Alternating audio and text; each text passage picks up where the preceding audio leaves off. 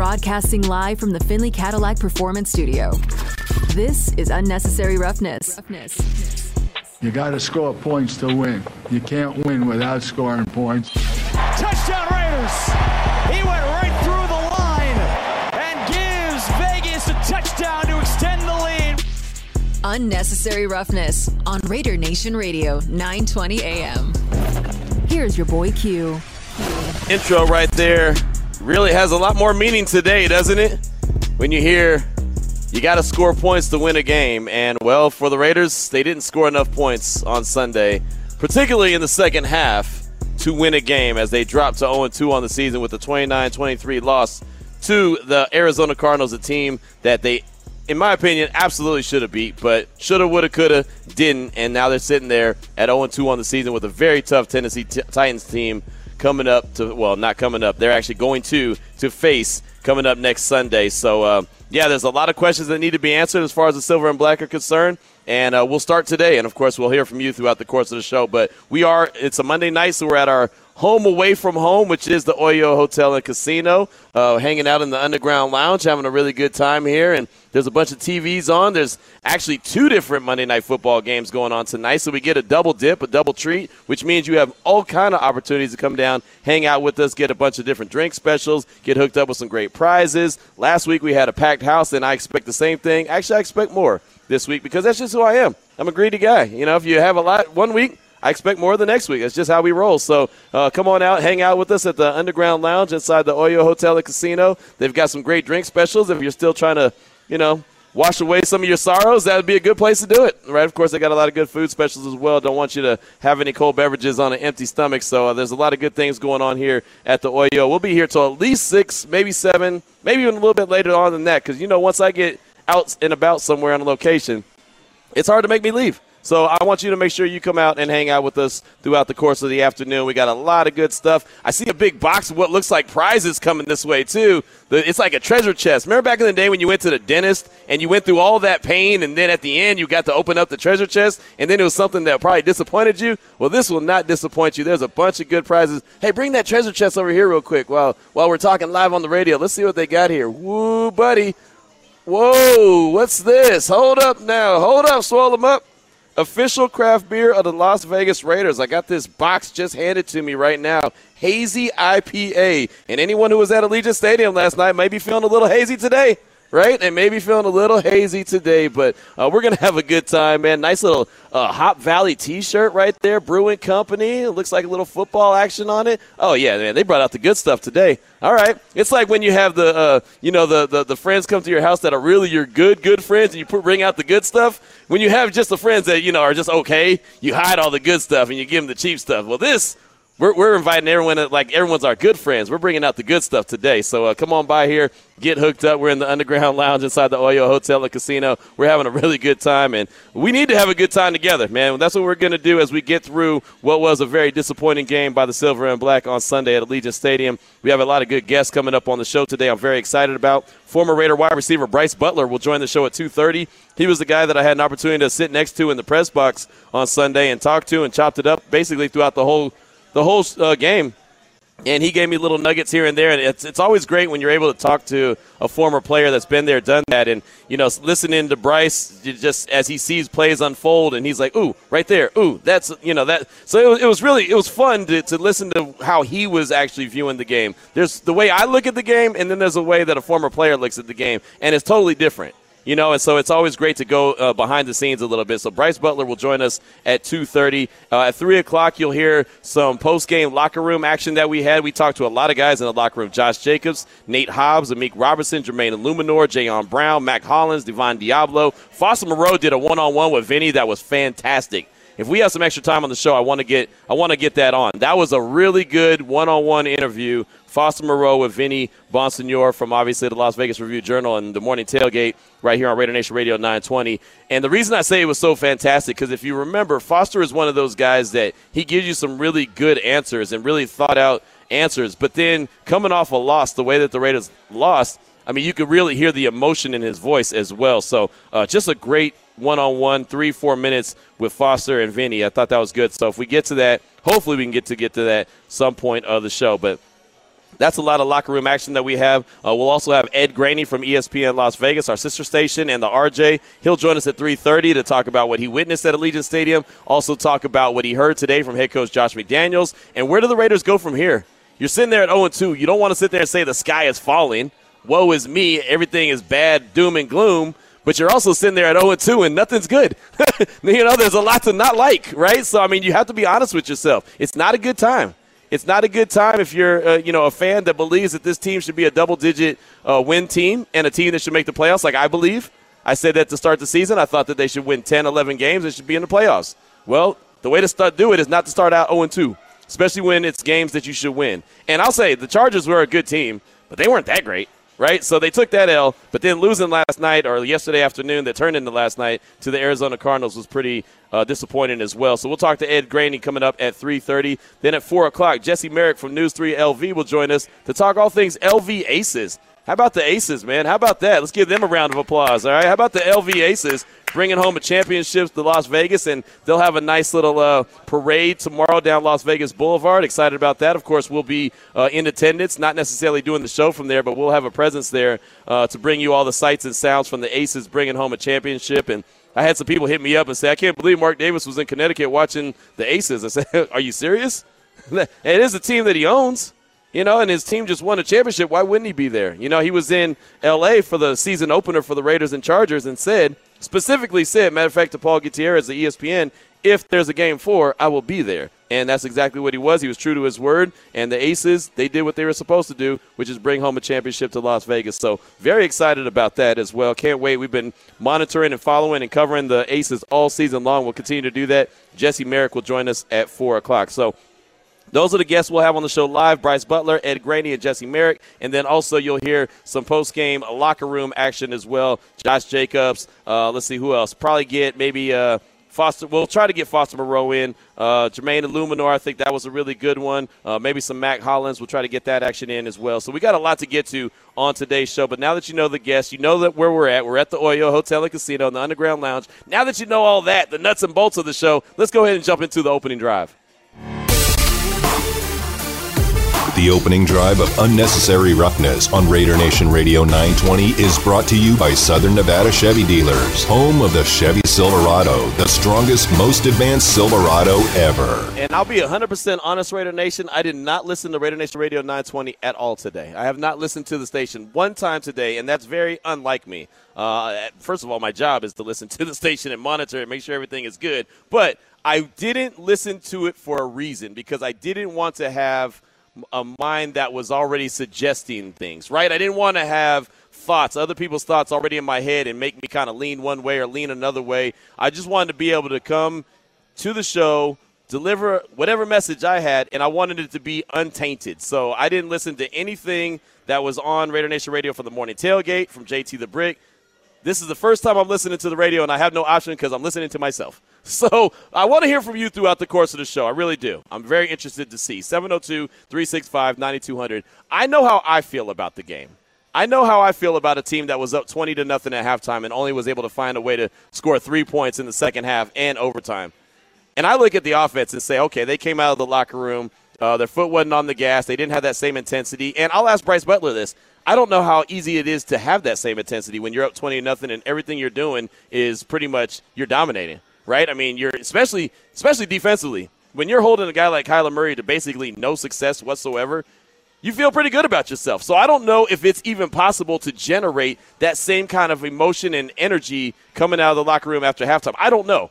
I've never been there, done that right? I mean, so so I, am not I'm not that guy. Bryce Butler is the guy that can give us a better idea of that. So we'll talk to him at 2:30. So I know where I look at and say, okay, this is a, one of the issues that happened. This is what plagued the Raiders. This is what you know was the reason for the collapse. And let's make no mistake about it, that was an absolute collapse.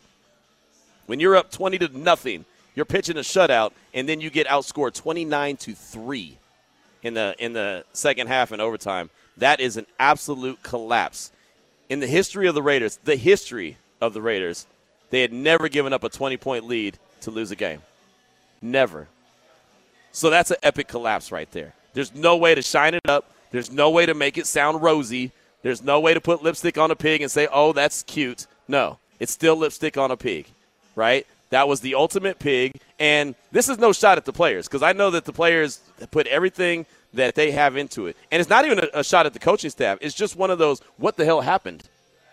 Right? And we talked to head coach Josh McDaniels today, and I will always talk to coaches and players in the most respectful way because they're doing something that, you know, they, they know what they're doing. They know what's on the stake and what's on the lines, and they know what everyone's thinking. But they, you know, they'll go out there and they'll speak to us. And so head coach Josh McDaniels, he talked to us today, and there was a lot of, you know, different questions that was thrown his way. But, you know, one thing, one comment that he had, and he had to, to talk about was playing aggressive with a lead. And, and, and that's important because a lot of people were so used to the previous regime with John Gruden. Everyone used to say, well, they get a lead and all of a sudden they take the foot off the gas. They get conservative, this, that, and the other. Well, the Raiders in the second half hardly even had the ball.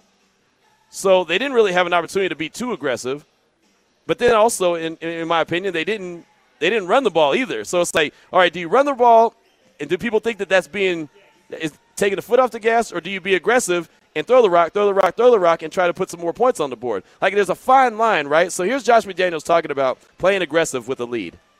You know, people. A lot of people will say it was just passing the ball, you know, with a lead, and uh, you know, I, I think that's maybe part of it. But I think you know if maintain your aggressiveness in terms of opportunities to make plays as opposed to take too many things out of the offense uh, that you feel like give you that opportunity, you know, and I think sometimes you battle that. Uh, you battle it as a play caller, you battle it as a player, you know, it's human nature, you know.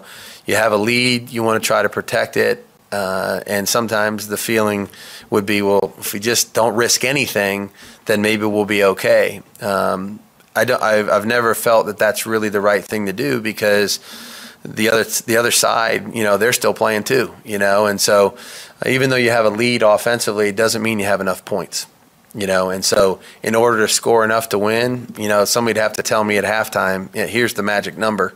I don't know what that is you know and i've seen teams and we saw a bunch of them yesterday. I mean i didn't see every game but i kind of you know w- was made aware of it. There's a bunch of games where like teams had 15, 14 20 points leads including us and then the other team comes roaring back you know? So um, offenses can score points in bunches in this league. We know that and i just think that when you have a lead um, you got to be careful about thinking you have enough, you know. And so uh, the defensive coordinators are usually going to get a little bit more aggressive to try to make some plays. And um, you know, at the end of the day, it comes down to our overall execution. Whether we're running it, throwing it, you know, drop back, play action, tossing the ball, draw, whatever the play is, if we execute it, you know, well enough, we're going to give ourselves an opportunity. And we had plenty of them. You know, we had plenty of opportunities to to win the game in, in both phases. Really, you know, the kicking game was a little less as the game wore on, but offensively and defensively, we had plenty of opportunities. We're just going to have to make, you know, one more than they do. Josh McDaniels right there talking about playing aggressive with the lead, learning how to do that, and that's what the Raiders did not do. You know, when they threw the ball, and there was a couple opportunities that Derek Carr had. He threw the ball, and it was batted down at the line of scrimmage. Looked like they could have been some big plays. Did not happen. So I asked you, Raider Nation. I know there's a lot of folks on the phone lines, and, you know, we're going to try to get through these calls. So let's try not to have four or five minute calls. Let's try to get your point out as quick as possible. Not trying to be disrespectful or rush you, but I know we have a lot of folks who want to get their thoughts in on today's show. So 702 365 9200. I'll throw it out there. Who is most to blame for the Raiders' collapse, or what? Who or what is most to blame for the Raiders' collapse? And how much do you, how much confidence do you have that this coaching staff can get things turned around quick, fast, and in a hurry? Because there's no time to ease into the the, uh, the season. There's no time to ease into the season.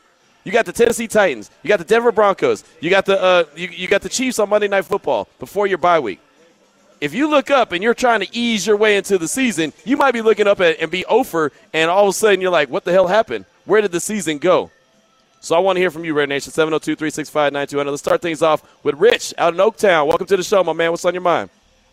Yeah, man, a lot is on my mind today, Q. It's a depressing day. I'm going to make this quick. Um, one of the worst losses I've ever witnessed as a Raider fan. I don't know what we did. I don't know what Al Davis must have done. You know, must have sold his soul for them championships back in the day, man, because we going through it, and I ain't never seen nothing like this as a fan base. It's just, I don't know how to explain it. So much pain, so much depression, and Raider fans don't deserve none of this. They really deserve better. I think who deserves the blame for yesterday's loss, McDaniels and Derek Carr. You know, we went conservative, but for it's it's, it's crazy how uh, people were saying that Derek Carr uh, targeted Davante so many times the first game. It's like Derek went into a shell and he was like, "No, I'm not going to throw it to him anymore because people are going to say I'm throwing it to him too much."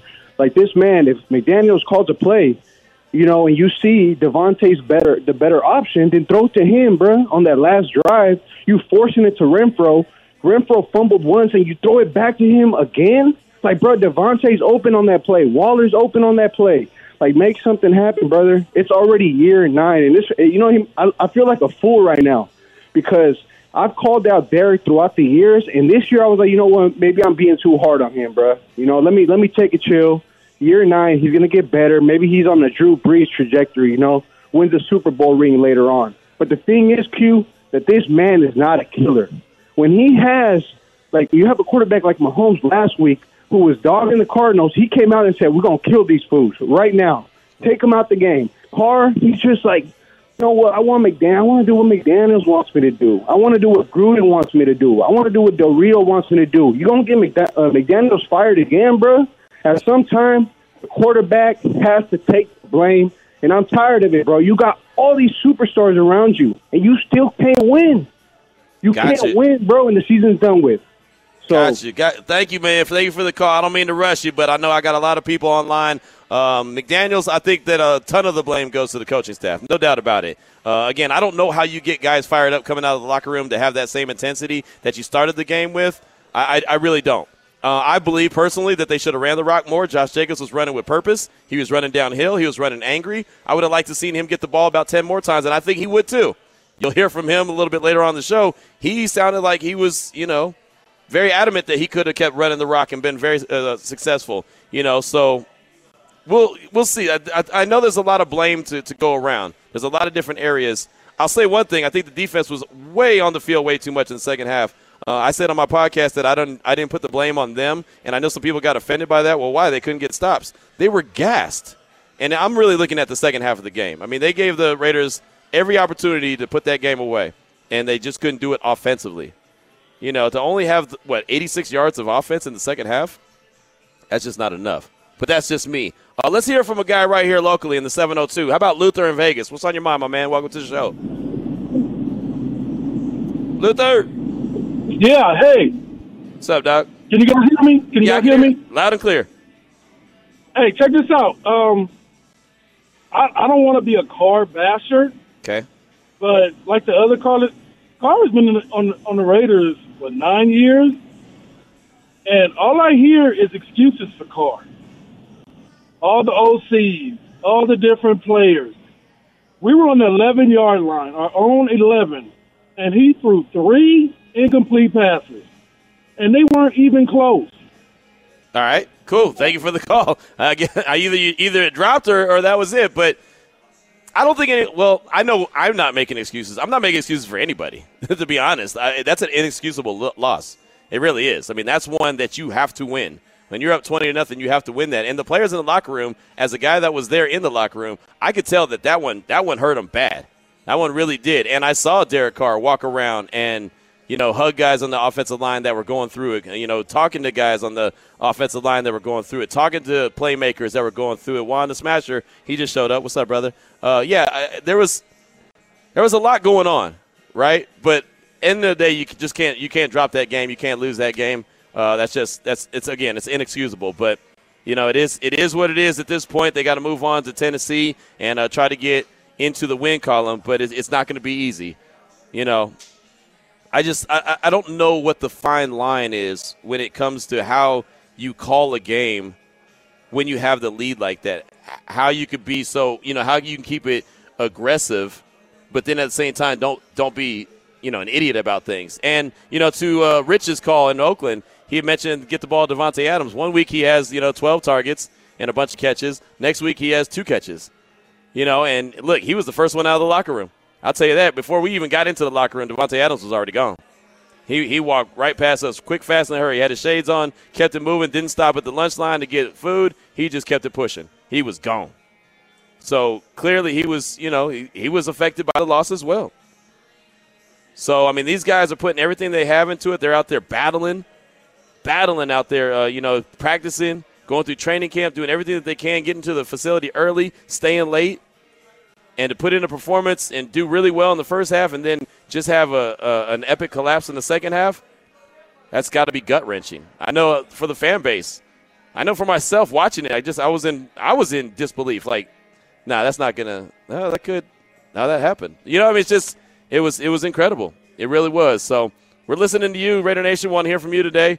702-365-9200. It's like the vent session before uh, everyone moves on to Tennessee. How about uh how about Ty right here in Vegas? Welcome to the show. What's on your mind, my man? Hey, what's up, fellas? Okay, here go my take, man. First and foremost, the offense put up 20 points. All right, that's a 20 point lead. Defense just got to protect the lead. Okay? Okay. Second half, all right, offense comes out. They go it's three and out, right? Yep. So they didn't have enough time to figure out what the defense was doing because they didn't have the ball long enough to see what they were doing to make their adjustments. And then what? The fourth quarter, the Cardinals had the ball almost what for 45 minutes straight. Yeah. So you know, so therefore, there's not much that Carr can do. You know what I mean? Because they still trying to figure out what the defense is doing. So after all that, we get the overtime, or we get the, uh, you know, the Cardinals come back. Okay, the defense had all those stops. Crosby had uh, Mighty Mouse by by by the shoulder pass and, le- and let him get away. That would have ended the game. So that's a part of it. That's part of the blame on the defense. They called a holding on that play though. Yeah, okay, well they called a holding, so uh, it was it was holding on on defense, wasn't it? Yeah, that's why. So Maxx Crosby, even if he had sacked him, it wouldn't have mattered. Right. Okay. So then let's let's go past that. Okay. So boom, they they give up. They two point. They make the two point conversion. They could have had it. Could have stopped them then, man. Uh, Murray fitted the ball through a, a the smallest, probably a pinhole window between two defenders. Yeah. You Should have been stopped here. Okay. Boom. Let's get past that. Let's go to overtime. Boom. We got the well. No, before that, Renfrow fumbled. Right. So let me let me ask you this, Ty, oh, because I because I got a lot of callers. Let me ask you this: Are you putting the the blame on the defense or the offense or both? I'm putting the blame on the head honcho. That's the coaching. Okay. Okay. Should have had that team prepared for the second half Okay. And ready to make adjustments on the fly. Okay. That's hey, good, great, is. good call. That's good. That's good stuff right there. I didn't know the direction you were going. It sounded like you were putting all the blame on the defense, and my only defense on that. And look, they have there's there's blame for them, but they were on the field so long in the second half. The offense gave them nothing. They put up three points, and so that's why I was asking. But yeah, I mean, again, it falls back on the coaching. I, I, I put that squarely on the shoulders of the coaching staff for not being able to push the right buttons to put the Raiders in position to put up a little bit more points or have a drive that's sustained a little bit. I mean, when when it goes to overtime and the Cardinals win the toss, I'm thinking, man, the the defense, how are they even going to get themselves out there? Chase, they've been they were chasing Kyler Murray around all, all, all game. You know, I mean, they, they this dude ran 85 yards to get a two point conversion. 85 yards just over a two point conversion. So I, I, I know they were gassed, as they should be. Again, blame to go around, definitely.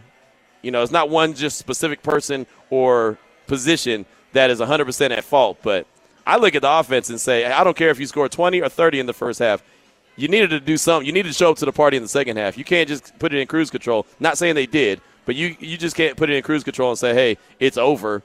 You know, let's talk about Tennessee with a one and one one and one record at the time. Let's get one more quick call in. How about Raider Z? Welcome to the show. What's on your mind, brother? Thank you, Uh, man, I'm just despondent today. I, you know, this, this was supposed to be the, the upgrade of coaching. You know, Gruden supposedly sucked and all this crap, and and then, but but this lies on Carr. You know, Carr threw 20 times to, to Waller last year, first game, and and and, and same thing with Davante. Davante brought his whole family to the game. Can somebody throw the ball to him? He missed him in the fourth quarter, just blatantly missed it. Did you just hang up on my guy? Damon said that was an accident. Uh, give us a call back, Raider Z. I'm sorry, Damon hung up on you. He said it was an accident, but uh, there you go. There's there's that.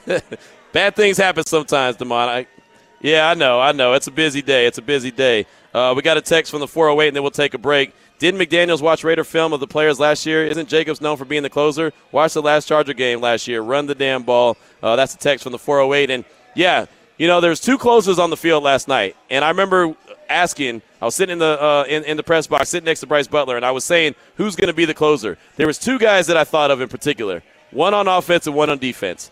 Josh Jacobs and Duron Harmon. Duron Harmon did his job. Duron Harmon acted like the, the closer when he broke up the pass that was intended to Hollywood Brown that looked like it was going to be a surefire catch, and that was how the uh, Cardinals were going to win the game. Duron Harmon came in and laid the boom and, and dislodged the ball. Great pass breakup. So he closed it right then and there. At that moment, when the Raiders have the ball, they need to go down the field and find a way to score. Yes, Hunter Renfrow fumbled on the first play, got it back. Foster Moreau, shout out to him. Now, I don't know if you go back to Hunter or you run the rock or you go to Davante or you go to Darren or you go to Mack Hollins, who was that? I don't know. But then Hunter fumbles on the next play after getting hit, blown up by Isaiah Simmons. Let's go right back out and talk to Raiders Z one more time, real quick. What's up, my man? I'm sorry, man. Uh, No, I it's okay. thought That I was ran fault. too much. No, that was Damon's fault. Oh, yeah, anyway, thanks for having me on, Q. But I don't know how much you heard, but you know, this is supposed to be a coaching upgrade. You know, and I, you hear all the rumblings that you know Gruden sucked at this or that. I mean, the whole nucleus of, of this team is Gruden with Crosby and, and you know keeping Carr and Jacobs. I mean, just yeah, we missed on a lot of draft picks and stuff, but something is wrong with Carr. I mean, he had Davante brought his whole family to the game the first time in his career. I mean, could somebody get him the ball? He just missed him blatantly in the fourth quarter. I mean, I've never bashed Carr. Through all the losing, I've never bashed Carr. I love the man, but but there's something wrong with him. I, I don't know what it. I don't know what it is. He's playing scared. I'm not a coach, but but it's just I'm despondent right now. They, they were supposed to be an upgrade in coaching. There's no upgrade in coaching. You know, saying they have to learn how to not lose first. They're a playoff team. I know some uh, some of it changed, but I mean, my God, it's just unbelievable, man. All right. Hey, thank you for the call. Good stuff. And I do believe that you need to learn how to not to lose. And that's one of the elements as well. You want to talk about pointing the finger. How about all the penalties that the Raiders had? They had a 10 penalties for 60 something yards and bad ones. They had some big runs that were called back because of a holding penalty or illegal formation. How many times was there a legal formation penalty called? Those are unforced mistakes. Those are shooting yourselves in the foot. You know, they, I, I think penalties had a lot to do with even the way that the play the game was called, the play selection. How many times were the Raiders in first and long, second and long, third and long? You know, your playbook shrinks a little bit when you're in those situations. But we'll get we'll get the thoughts of an expert next. How about Bryce Butler, former Raider wide receiver? He was in the press box sitting right next to me during the game yesterday. He has his own thoughts and he's seeing it from a different lens that is not mine. So we'll get Bryce Butler's thoughts. We'll do it next. We're at the Oyo, the Underground Lounge inside the Oyo Hotel and Casino. Come hang out with us Monday Night Football action with Raider Nation Radio 920. That was the opening drive of Unnecessary Roughness here on Raider Nation Radio 920. Brought to you by Southern Nevada Chevy Dealers, home of the Chevy Silverado, the strongest, most advanced Silverado ever. Snap to Murray. Backing up off his back foot for Brown at the 15. Caught it dropped! Duron Harmon came over the top and he jarred it loose with a huge hit. Turnover on downs. Raiders football in overtime with a chance to win. Live from the Underground Lounge at the Oyo Hotel and Casino. This is Unnecessary Roughness. Here's your boy Q. That was the play that I referenced just a little earlier in the show from Duron Harmon. Big hit on Hollywood Brown, jarred the ball loose. I thought that that was the one. I thought that was the play that was going to seal the deal for the Raiders. They were going to go down, score, get a field goal, whatever the case may be, and win the game. Ultimately, it did not do that. But someone I had an opportunity to talk to in the press box yesterday was a former Raider wide receiver, Bryce Butler. And Bryce, welcome to the show. Thanks so much for your time, my man. I appreciate you. And I don't know, have you ever been part of a game that saw the lead being 20 plus points only to end up losing that game? Q, what's up, man? Uh, you know what? Probably. Um, I've been in plenty of leagues. I've lost a lot of games in my career. Right. so, uh, you know, we've been in decent leagues and probably gave them up and lost. Uh, been in games where, you know, you lost on like a last second play. So, I mean, um, being a guy on the field, uh, I would say it's not super far fetched for that to happen. Uh, but you know, as as a fan, you don't want to hear that. You don't want to see it either. Like you're up 20 points at halftime, you want to get the W. Right, and ultimately the Raiders didn't get the W. And you had plenty of thoughts on what was going on, why the offense wasn't able to do what they did in the first half. They weren't able to duplicate that in the second half. What was your biggest takeaway from that game? What went wrong in the second half? Uh, to me, it's just um, just like Coach McDaniel said in his press conference after the game. Um, just learn how to handle success. I feel like uh, I feel like things were a little overcomplicated in the second half. We go out there in the first half you know, we're running the ball on base downs, first and second down. Josh Jacobs gets about 12 carries, about for about 50 yards. And the second in the second half, man, he just didn't get the same opportunities. We're in empty formations in the like the first and second down, and it was like for what? I mean, we're we're up 20. Uh, you know, the the goal of the second half should just be melt the clock out, melt the clock out, run the ball. If we have to punt the ball, we're punting it from maybe our own 45 or 50 you know, we're we're keeping them down there within their own 20 yard line to start drives, and it didn't look like that. Q. I mean, we we were on our own five yard line. It, it felt like we threw three passes in a row. Two of them got batted down. Now the Cardinals are getting the ball maybe at midfield, and you know they're having decent drives and they're going down there, um, putting drives together. Defense is sucking wind now, you know, because they're they're they're coming out the field for maybe like three minutes of real time, mm-hmm. and then they're going back on the field. Um, and that's just a recipe for disaster. And it ended up um, they had enough time to get another touchdown and a two point conversion to send it to overtime, and the rest is history. Talking right now with former Raider wide receiver Bryce Butler here on Raider Nation Radio 920. You know, you mentioned running the ball, and you might have to settle for punts every once in a while, but run the ball, melt the clock. What's that fine line, Bryce, between being conservative and also not being, you know, crazy where something bad could happen and then all of a sudden you give up that lead. Like, how do you straddle that line? You know what, man? It's just like just play the game that got us to where we got to. You right. know what I mean? It's not like we don't want to score any more points. I mean, who doesn't want to win fifty to nothing? You know, right. who doesn't want to win forty five to sixteen? Right? Yeah. So it's not like, oh, let's just go outside and play keep away. No, let's just keep going with what we were had that gave us success in the first half, which is run the ball on base downs, get three to four yards, maybe five, maybe eight. Now we're in front of the chains. We have second and manageable. We're getting first downs on second down as opposed to waiting for third down and like long. We're way behind the chains. Third and 12, third and 15.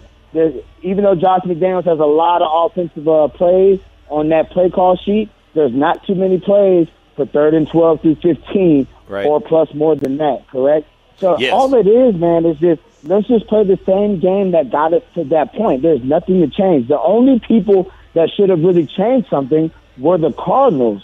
You know what I'm saying? And I feel like what we changed offensively fell into their hands.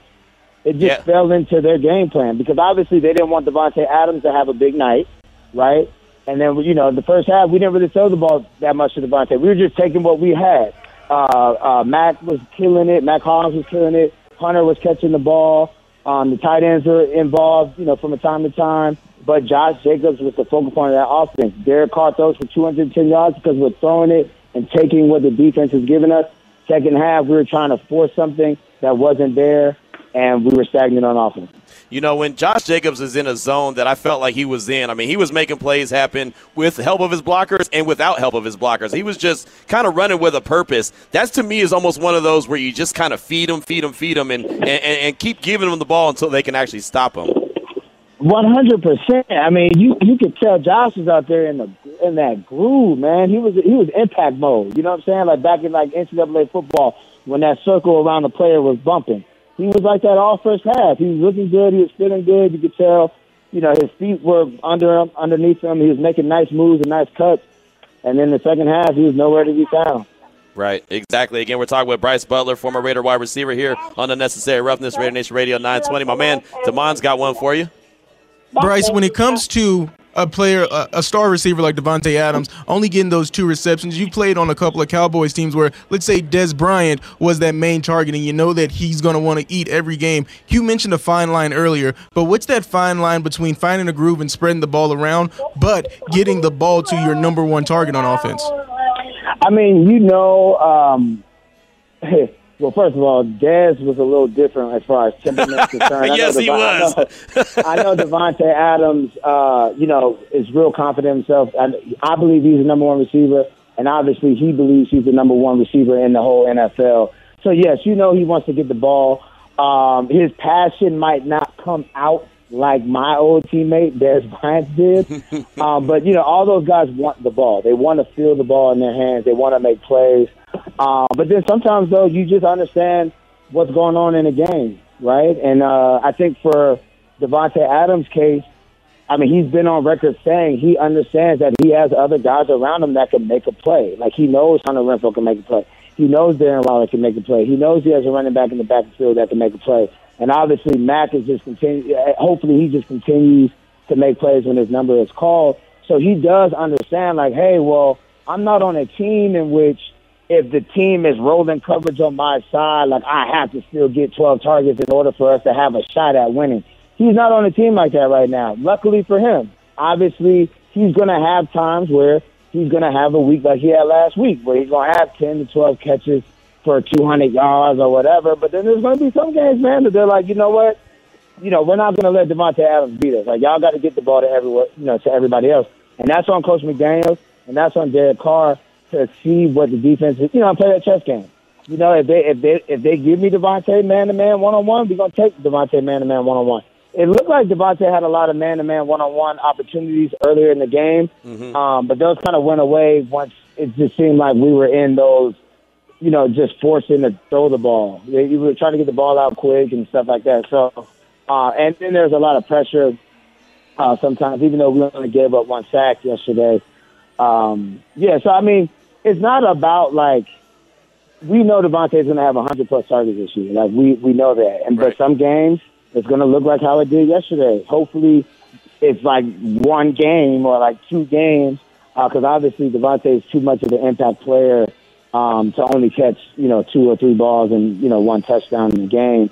But sometimes it just happens like that, man. You just got to roll with the punches.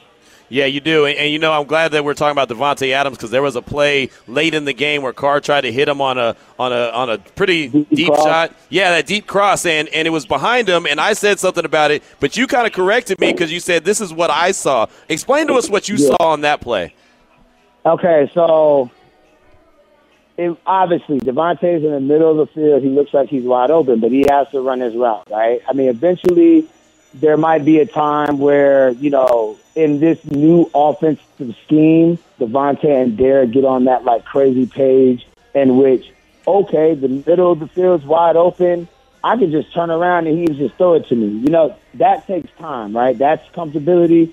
That's coaches, you know, being trustworthy of the players and, you know, vice versa. Um, but he was running a deep cross and there's a safety over top and there's a guy on the numbers that was coming down because he saw Davante running that deep cross and he saw that he was open. So he basically left his spot, his zone spot, to come down and try to either smack Davante or catch a pick if the ball was led too far outside. Derek saw that.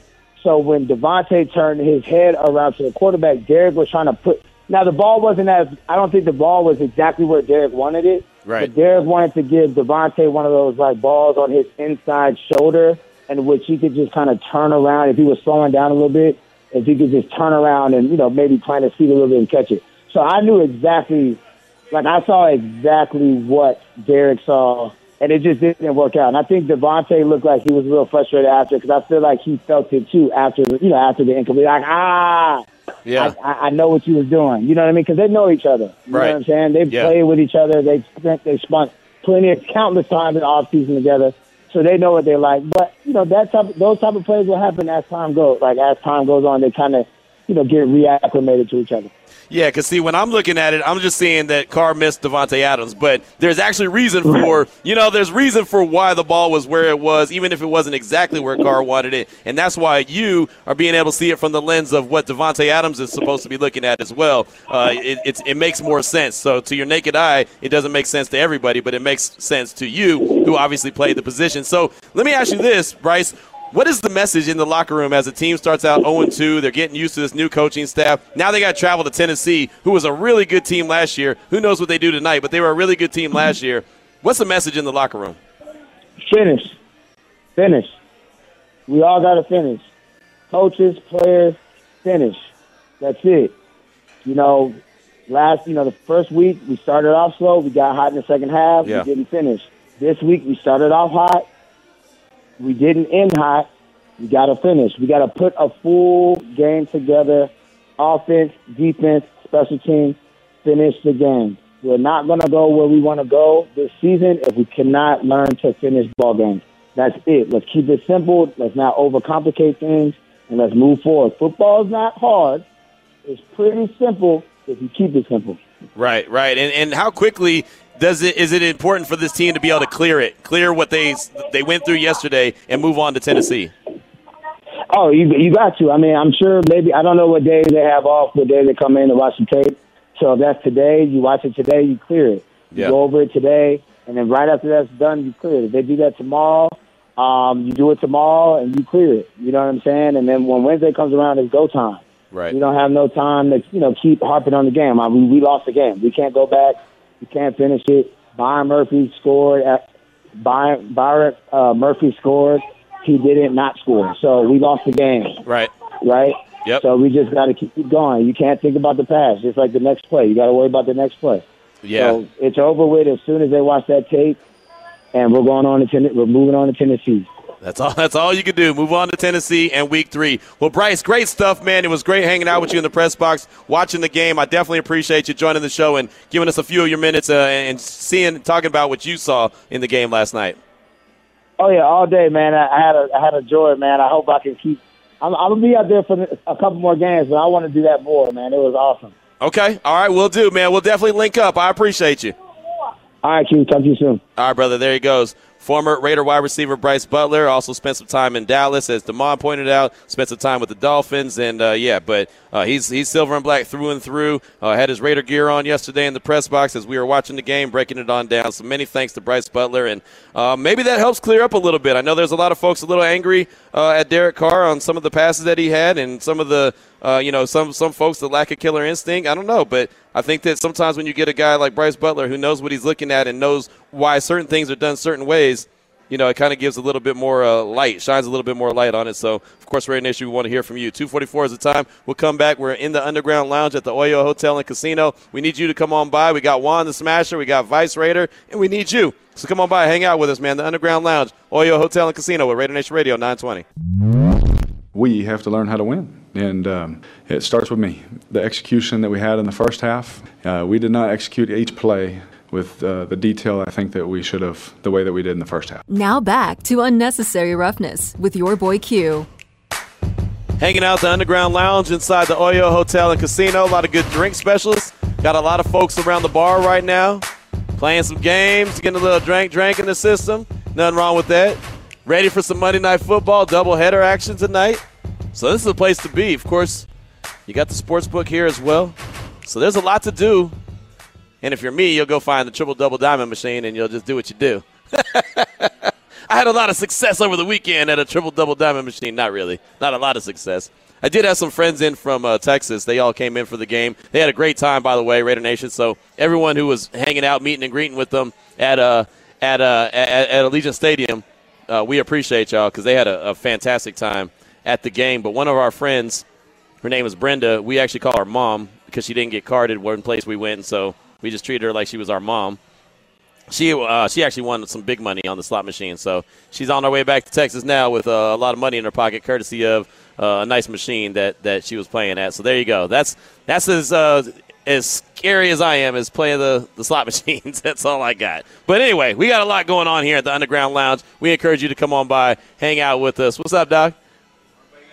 there you go. Dan, yeah, Dan, Danny got you. Danny, Danny, yeah, hook it up, Danny. yeah, for sure. We'll, we'll hook that up. Go ahead and uh, and make that happen. 702-365-9200. We got a lot going on here. It's awesome. Let's go out to the phone lines. Let's talk to our guy, uh, Kyle in West Virginia. What's on your mind, my man? Thanks for taking my call, Q. Um, I don't know. I'm. I haven't been this depressed about a loss in a while. Uh, Charger loss, I could understand. This loss up by 20. Uh, it comes down to not playing in preseason. That's what I honestly believe. Uh, not. He's it's still. If, if he didn't get any reps in preseason, it's different from practice speed to game speed. And even though he practices or in the off season with Davante and things like that, that that's all good and things, but it's still it's not the same as real game speed. Right. In the overtime, he looked over at Davante and he gave him a signal. I'm like, oh man, here we go. This is going to be it. And then they still weren't on the same page. So I mean, it, everybody wants to blame D- DC. Everybody wants to blame the defense for being tired, things like that. But it's like, but I mean, it's if you keep Patrick Mahomes on the sideline, he's going to get rusty a little bit too. We seen a little bit last week when he played the Chargers. Derek was off the field for like 30 minutes at one point. 40, yeah, 40 minutes. Yeah, 40 minutes. It's going to be hard for him to come back out and just say, okay, well, we're going to, you know, back out. and I'm all warmed up now. You know, Right. even he said it in his post game press conference. You know, I got to get up and keep warming up and things like that. But it's different. It's just different. Well, there's a lot of things that went on yesterday that's uncalled for, and I think the biggest blame goes on Josh McDaniels. He's the head coach. He's got to do better with time management. Even if he would have ran the ball one or two times when after the fourth down, uh, Cardinals didn't get that fourth down Yeah. we ran more time off the clock instead of 24 seconds. So I, I just I don't know. I, the play calling to me don't make sense. I understand we have some penalty. We got some big runs, had some penalties, brought it back. That, but it first week was the same thing. We didn't run the ball enough. Yesterday, I don't think we ran the ball enough. That's just my opinion. Thank you for taking my time, and also. Um, I hope we come back this weekend against the Titans, but I, that locker room, I don't know how dejected they are. Hopefully, they can turn it around. They're in NFL. They get paid big money. Hopefully, they can do that for one another. But if you go to Nashville Q, go to uh, Martin's Barbecue, the best barbecue you will literally ever eat. Nice, nice. Good call. Th- hey, thank you for the call, my man. I appreciate you. And yeah, yeah. You know the thing about it is, and I'm interested to see. Uh, I mentioned we're talking to Ed Graney at 3:30. I, I mentioned to him last night in the locker room. I I said I wonder how long it will take the players to really clear it. We just talked to Bryce Butler, and he said, "Hey, you watch the film and you clear it." and that's all good, well and good, right? It sounds great, but sometimes us as human, regardless what we're dealing with, right? Us as humans, sometimes we don't get over things as quickly as we should. I know I'm guilty of it. There's things that I let linger longer than I should. I try to clear everything immediately. I try not to hold on to anything, but it's just it's hard. So I'm interested to see how fast this locker room can do exactly that. Get over this loss, put it behind them, and move on to Tennessee because you have to. I had an old buddy used to tell me all the time, you cannot let one loss beat you twice. You just can't, and that's the probably the one of the best sayings ever. You just have to be able to move on. Tennessee is going to be a hell of an opponent, one hell of an opponent, and they've got to do everything that they can to come out of there with a W. Let's go back out to the phone lines. Let's talk to our guy uh, Frank. I think he's calling from Brentwood. Welcome to you. Welcome to the show, my man. Q, appreciate you taking the call, man. Absolutely. Uh, Raider fan for 50 plus years. You know, I've sat in the Coliseum for 20 years watching losses, and this one stings, man. Um, it, it comes down like that other callers have said, man, including yourself, killer instincts. You know, I, I'm going to blame it on, you know, part of it on how we finished the first half. You know, we get the ball, we have over a minute left, we have timeouts. And I tell my wife, look, they're going to sit on the lead, they're comfortable. Instead of going down, you got an opponent that cannot stop you. Instead of going down, grabbing some more points, you know, before the half, they're comfortable with the lead, you know, and then they come out and they're conservative. You know, we just did not make good halftime adjustments. We got out coached. The other coaches made better adjustments than us. Um, I'm sick of, sick of seeing it. We, we need to capitalize on our opportunities.